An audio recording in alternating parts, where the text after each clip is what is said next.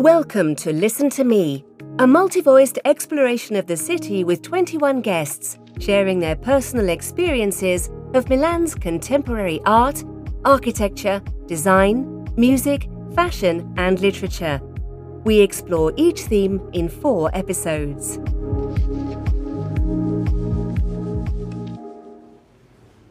Mi piace questa casa museo. I like this house museum because I got the feeling when I went in and saw the rooms that someone had been living there a moment before. There's a cosy atmosphere, almost as if they were in the other room. And I liked that. I liked it because you can really savour a little more of this atmosphere of life, of a life lived. Then, of course, there's the collection of furniture and paintings. It's a large collection of Italian art from the 1900s to the 1960s. So, for those who really love that period, it is the place to visit. Of course, as I'm part of the world of ceramics and porcelain tableware, I was more excited by the workshop. Insomma, pulsava di più nel laboratorio. The words of designer Alessandra Baldereschi introduce us to the second episode of the itinerary dedicated to design. As we open the door of the Boschi di Stefano House Museum at number 15 Via Giorgio Jan, a house that, as we shall see, is inextricably linked to the great designer Alessandro Mendini. But above all, Casa Museo Boschi di Stefano is the story of two great loves that intertwine the love between Antonio and Marieda and their love of art. They had no children and virtually adopted many unemployed young artists, buying painting after painting, hosting and encouraging them, even when it meant having to sell their own car to buy artworks. Let's hear architecture historian Fulvio Irace, who describes one of his visits to the House Museum. I remember visiting this house in the early 80s, when it was still owned by the Mendini family and hadn't been donated to the city yet. It had an incredible effect on me because I don't know if everyone, but maybe some of our listeners will definitely have been to London and seen one of the most famous house museums, the home of architect John Soane. It's a labyrinthine, extraordinary house, which is the tomb of the pharaoh of collectors, so to speak, with collections overflowing everywhere. And Casa Boschi di Stefano looked like this, obviously with a very different form, but quite a similar meaning.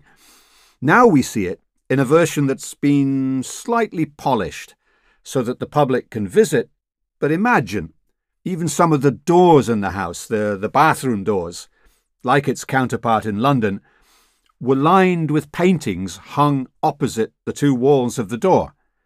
So there was a total invasion, let's say, of art objects and paintings.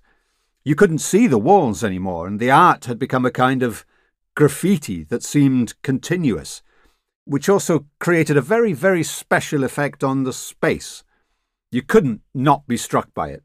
Now, again, we're seeing a more normalized version so that people can walk through it, but I still think it has this charm. Today, those works have helped create the Museo del Novecento, the museum of the 20th century, and can still be seen in the Boschi di Stefano apartment on the second floor. But that's not all. On the ground floor, there's also Marieda di Stefano's personal kingdom, as design expert Anty Pansera tells us. On the ground floor, there's Marieda's ceramic workshop. First and foremost, it was her atelier, where she made these big archaic figures, which all need to be rediscovered in some way, but which are really important. And then it became a very popular school, recognized by Milan and its institutions. It was an incredibly popular and important school that joined other ceramic design schools like the Cova in Corso Vercelli. So Marieda di Stefano was not only a collector, but also a dedicated artist and teacher. The school she founded was active until a few years ago and has not been touched since it closed. Entering it is an exciting experience.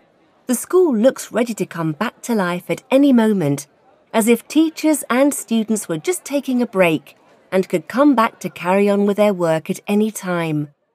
The aprons hanging up, the unfinished pieces, and the dirty tools. Everything suggests creativity that doesn't want to end. Right at the entrance to the home on the ground floor, surprisingly, there's a large armchair. It looks comfortable, but in fact it's completely unusable because it's made entirely of marble.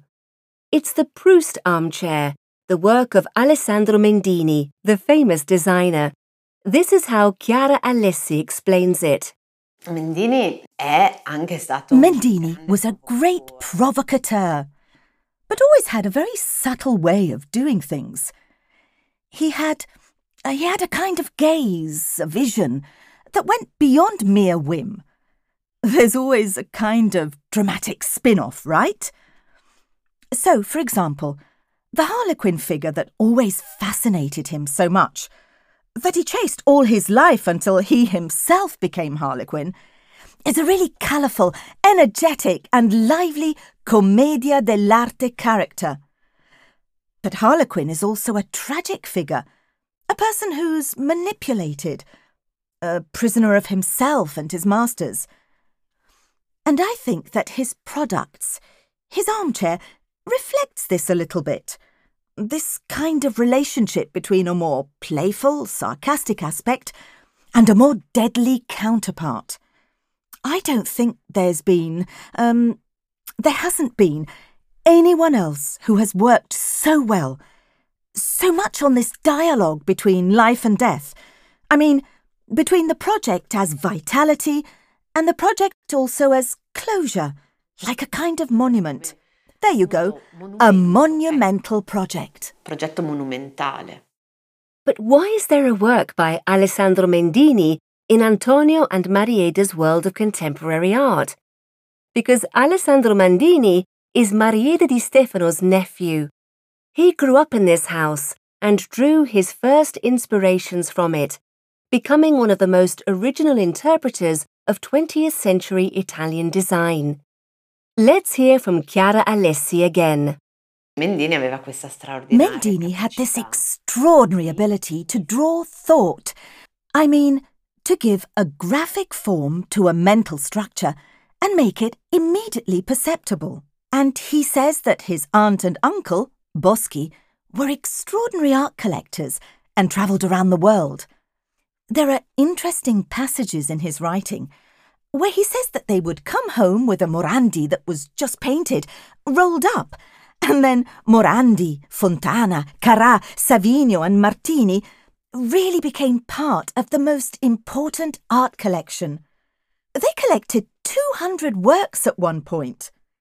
His uncle also played the violin and taught Alessandro to play the violin too. He says, I grew up under this table, which was a Rococo and yet also somehow Byzantine table. Perhaps, in some way, um, all this great attention that Alessandro Mendini devoted throughout his life to surfaces, decoration, and colour came from this world, which is definitely a strict, austere, hostile world, right? It probably wouldn't be anything but for a child.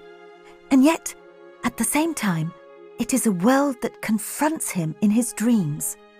Falling asleep under a Savinio, under a Carrà, it's only natural that a child will have that image imprinted on him, imprinted forever. Impressa, impressa per sempre. Casa Museo Boschi di Stefano is located just a short walk from the stop Lima on the Red Metro Line M1. That's the end of our episode, but don't take your headphones off yet. In the next episode, we'll lead you on a discovery of another of Milan's splendid house museums, the Museo Poldi Pezzoli.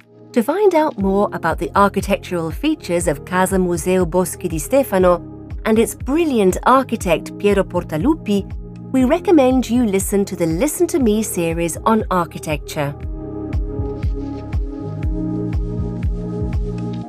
To listen to the next episodes, follow us on your favourite podcast platforms or visit www.casemuseo.it where you can also buy the Casa Museo card to visit the Poldi Pezzoli Museum, the Bagatti Valsecchi Museum, and Villa Necchi Campiglio at a discount price.